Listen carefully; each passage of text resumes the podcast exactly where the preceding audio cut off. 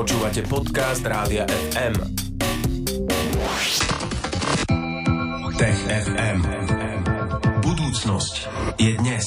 Tech FM vám prinášame vždy vo štvrtok po 15. v Popo FM. Pripravuje ho pre vás Tomáš Prokopčak z Osme, ktorý je tu aj dnes spolu s nami. Ahoj, vitaj. Ahoj. Ahoj Tomáš, som rady, že ťa tu máme. Poďme sa pozrieť na tie témy, ktoré si dnes priniesol.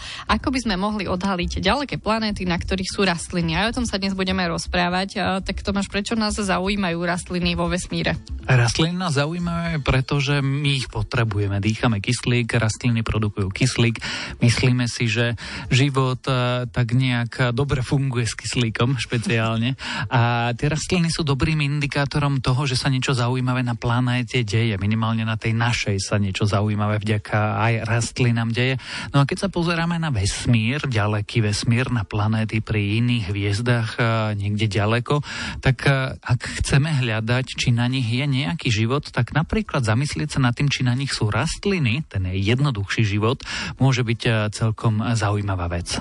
No a ako ich teda hľadať, Tomáš? No asi sa zatiaľ nedokážeme úplne pozrieť na takú vzdialenú planetu. Aj naše najlepšie teleskopy, vrátane teleskopu Jamesa Weba nedokážu tak dobre rozlíšovať, že by sme sa na nejakú ďalekú, povedzme, čo je len 4 svetelné roky vzdialenú exoplanetu zahľadeli. Ale my máme takú, takú, nazvime to, že trik. My sa dnes vieme zahľadiť na atmosféru planéty, dokážeme urobiť takú aspoň základnú analýzu. Vieme, že keď je tam zrazu priveľa kyslíku v tej atmosfére tej planéty, tak niečo to tam musí ten kyslík dodávať a je dobrá hypotéza, že to sú rastliny. Ale teraz nový tým prišiel s takým nápadom, že nemusíme robiť spektroskopiu, urobiť spektrum tej atmosféry, snažiť sa odhaliť molekuly a rôzne zlúčeniny alebo chemické látky v atmosfére tej planéty. Stačí, keď sa budeme pozerať na svetlo. A totiž to tá vec je, alebo ten mechanizmus je jednoduchý. No, všetci sme už počuli o fotosyntéze, všetci sme počuli o chrol, chlorofile. Uh-huh. No a jednoducho rastliny odrážajú svetlo. A na základe toho odrazeného svetla sa vieme pozrieť, či tam náhodou nejaká rastlina nebola. Čiže to je to, čo teraz hovoria astronómovia, že máme sa pozerať práve na toto, na svetlo a budeme múdrejší? Áno, presne to hovoria, že okrem toho, že vieme teda robiť analýzu tých atmosfér a ukazovať sa, že á, aké chemické prvky tam sú alebo nie sú, tak sa môžeme pozerať aj na svetlo. A nie na viditeľné svetlo, ale na infračervené svetlo, alebo teda žiarenie v infračervenom spektre. A ak tam budú chýbať konkrétne vlnové dĺžky, tak my vieme, že čo sa deje so svetlom, keď prechádzajú cez chlorofíly. Jednoducho niektoré vlnové dĺžky prepúšťa, niektoré odráža, niektoré pohlcuje. No a keď sa máme teda planétu, kde je rastlinstvo všade, povedzme, že taký prales, keby sme videli obrovský planetárny prales, tak keď nám v tom svetle odrazenom napríklad do tej materskej hviezdy budú niektoré vlnové dĺžky chýbať a veľmi špecifické, proste to svetlo bude, alebo to žiarenie bude veľmi špecifické, ktoré pozorujeme, tak môžeme takmer z istotou povedať, že sa tam niečo deje. Uh-huh. A ty si spomínal teda aj e, tú fotosyntézu. Čo konkrétne má s tým fotosyntéza? Vysvetli nám to podrobnejšie. My vieme, že rastliny potrebujú svetlo, potrebujú žiarenie. No a to svetlo viditeľné napríklad využívajú pri tých všetkých ďalších procesoch, na základe ktorého vlastne tie rastliny rastú a neskôr uvoľňujú kyslík, pohľcujú oxid uhličitý a podobne. Ale jednoducho oni sa tiež nechcú, a teraz veľmi, veľmi zjednodušujem, ale nechcú prehrievať. Tak e, infračervené žiarenie jednoducho niektoré od odrazia a niektoré, e, povedzme, že sú skoro až pre neho neviditeľné, že niektoré vlnové dĺžky dokážu, dokážu cez tú rastlinu proste plynulo prejsť. A na toto sa vieme zamerať, alebo tí astronómové hovoria, že no jasné, nerozoznáme jednotlivú rastlinku, od toho sme možno 10 ročia, stáročia ďaleko, možno navždy. Ale keď sa pozrieme na celkový ako keby charakter odrazeného svetla nejakej exoplanéty, tak ak tam budú chýbať presne tie vlnové dĺžky, ktoré my na našej planéte a tie veci to vyrátali, keby sme sa pozerali na Zem z nejakého vesmíru, tak toto by sa tam dialo. A keď tie budú chýbať, tak je to dobrý indikátor toho, že napríklad je tam planetárny ekosystém s niečím, čo my voláme rastliny. A jednoducho možno tam je fotosyntéza a ak tam je fotosyntéza, tak sa deje presne to, čo u nás. A niektoré vlnové dĺžky toho infražiarenia jednoducho chýbajú. A to neznamená definitívny dôkaz, ale znamená to, že aha, tak tam asi niečo môže byť a teraz nasmerujme tam všetky naše teleskopy a dajme peniaze na to, aby sme to lepšie preskúmali a pozerali sa tým správnym smerom. Hmm. A kedy toto budeme schopní nájsť, toto, čo si popísal? Niečo z tohto budeme v najbližších rokoch. Chystá sa niekoľko veľkých teleskopov aj na Zemi, veľké observatórium, napríklad Very Rubinovej, bude spustené čoskoro. Čiže na niečo by sme hypoteticky mohli prísť už v priebehu najbližších rokov. No a ak výjdu niektoré plány NASA, napríklad na veľký teleskop v najbližších 10 ročiach, ktorý sa veľmi inšpiroval teleskopom Jamesa Weba, no tak v najbližších dvoch 10 ročiach by sme mali mať aj vo vesmíre nové obrovské teleskopy, ktoré by mohli pátrať po mimozemskom živote. Sme mimoriadne zvedaví a budeme to sledovať, či sa niečo nové objaví práve v tejto téme. No a našou druhou dnešnou témou v TFM budú potkany, pretože možno napokon neboli za čiernou smrťou v 14. storočí. Budeme sa o tom rozprávať podrobnejšie už o malý moment, tak zostaňte s nami.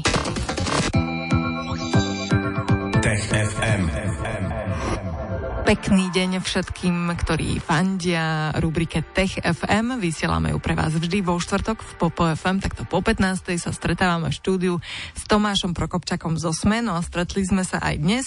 Jednu tému už máme za sebou a teraz sa budeme rozprávať o potkanoch a čiernej smrti. Možno to nakoniec bolo s tou čiernou smrťou v 14. storočí a potkanmi úplne inak, ako sme si mysleli. E, povedzme si na úvod možno Tomáš, že čo to bola tá čierna smrť Čierna smrť bola asi najhoršia pandémia v dejinách ľudstva alebo minimálne v dejinách Európy. Ona bola najhoršia v polovici 14. storočia, ale hovorí sa, že vlastne trvala od 14. až do 19. storočia, len mala také ako keby výkyvy v angličtine, sú to outbreaks, jednoducho a chvíľu bola potlačená, potom sa znovu objavila, potom napríklad na niekoľko desať ročí jej nebolo a potom znovu ako keby vyrašila tá pandémia. No a problémom je, že ona v tom 14 storočí medzi rokmi 1347 až 1351 zabila optimistický odhad je polovicu populácie celej Európy. Jednoducho to bola strašná vec mala dobrý dôsledok a to je, že zrazu neboli ľudia na obrábanie polí, takže musela prísť nejaká zmena. To zmenou bola vlastne renesancia, humanistická revolúcia, a ktorá pravdepodobne odštartovala aj tým, že jednoducho už ten starý systém poriadku fungovania ekonomiky sa nedal zakonzervovať, tak sa muselo niečo zmeniť. No ale e, tá zlá vec je, že naozaj polovica ľudí alebo až dve tretiny možno populácie Európy umreli a teda to, čo sme sa ešte, alebo nie, že učili, ale to, čo sme sme si až, do, až donedávna mysleli, bolo, že pôvodcom alebo príčinou toho je istá baktéria, ktorú prenášajú blchy potkanov.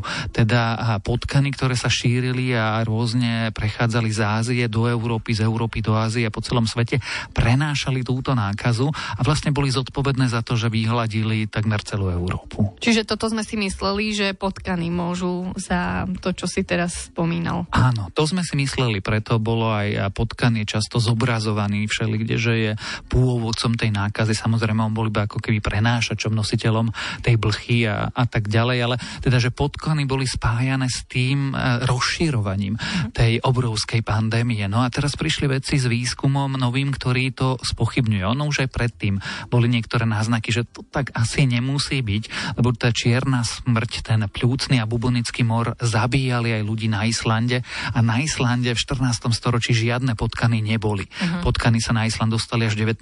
storočí, keď to priniesli námorníci.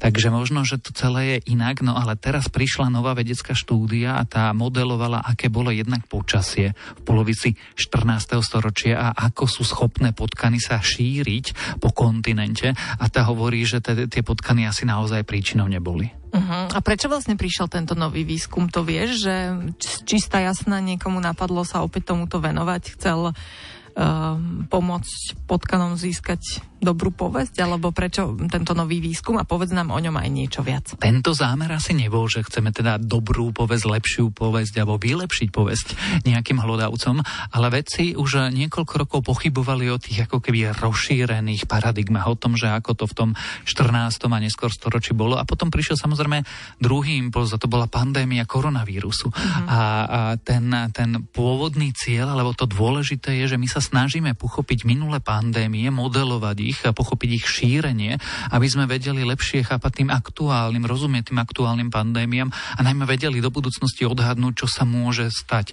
kde sú rezervoáre všelijakých choroboplodných zárodkov, kde sú vírusy, kde sú baktérie, na čo si dávať pozor, čo sledovať, aby sme vedeli, že odkiaľ sa môže niečo šíriť. A my na to potrebujeme poznať prenášače, tak ako keď máme vtáčiu chrípku, tak potrebujeme sledovať migrujúce kačice a húsy v Ázii.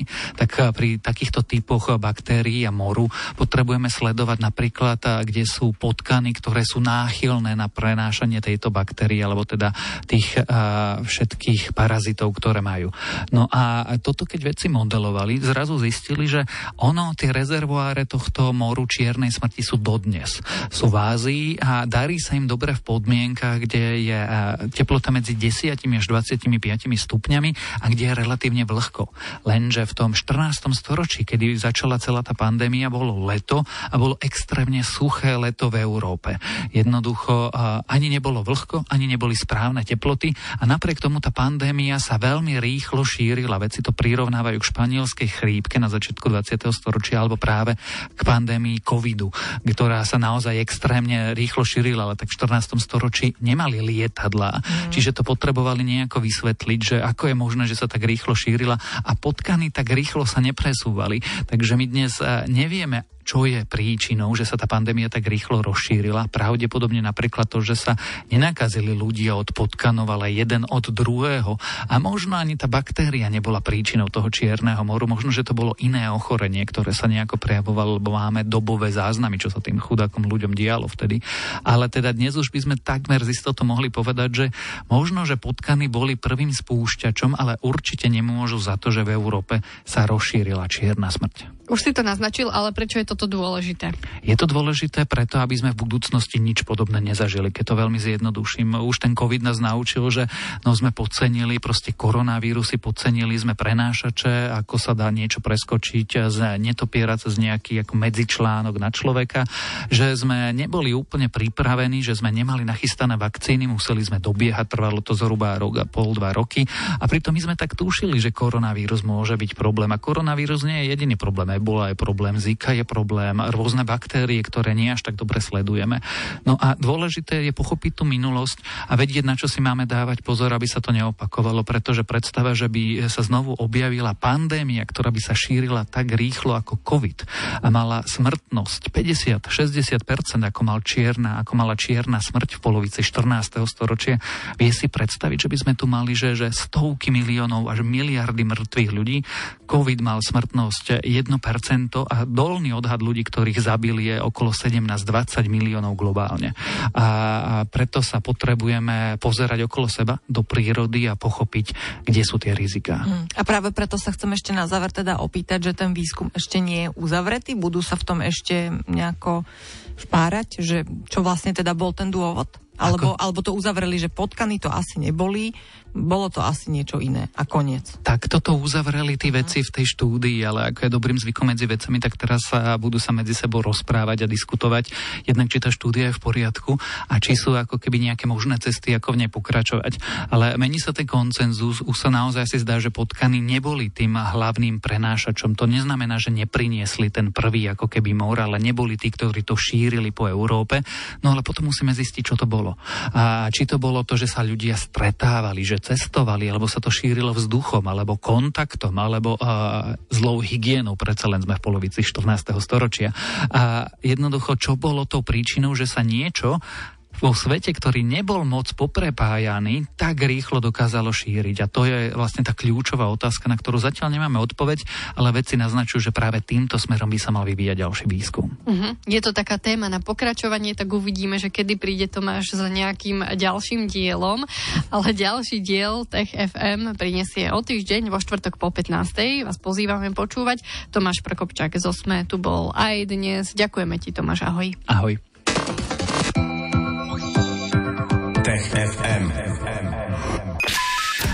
Stream, živé vysielanie a playlisty nájdete na www.radiofm.sk.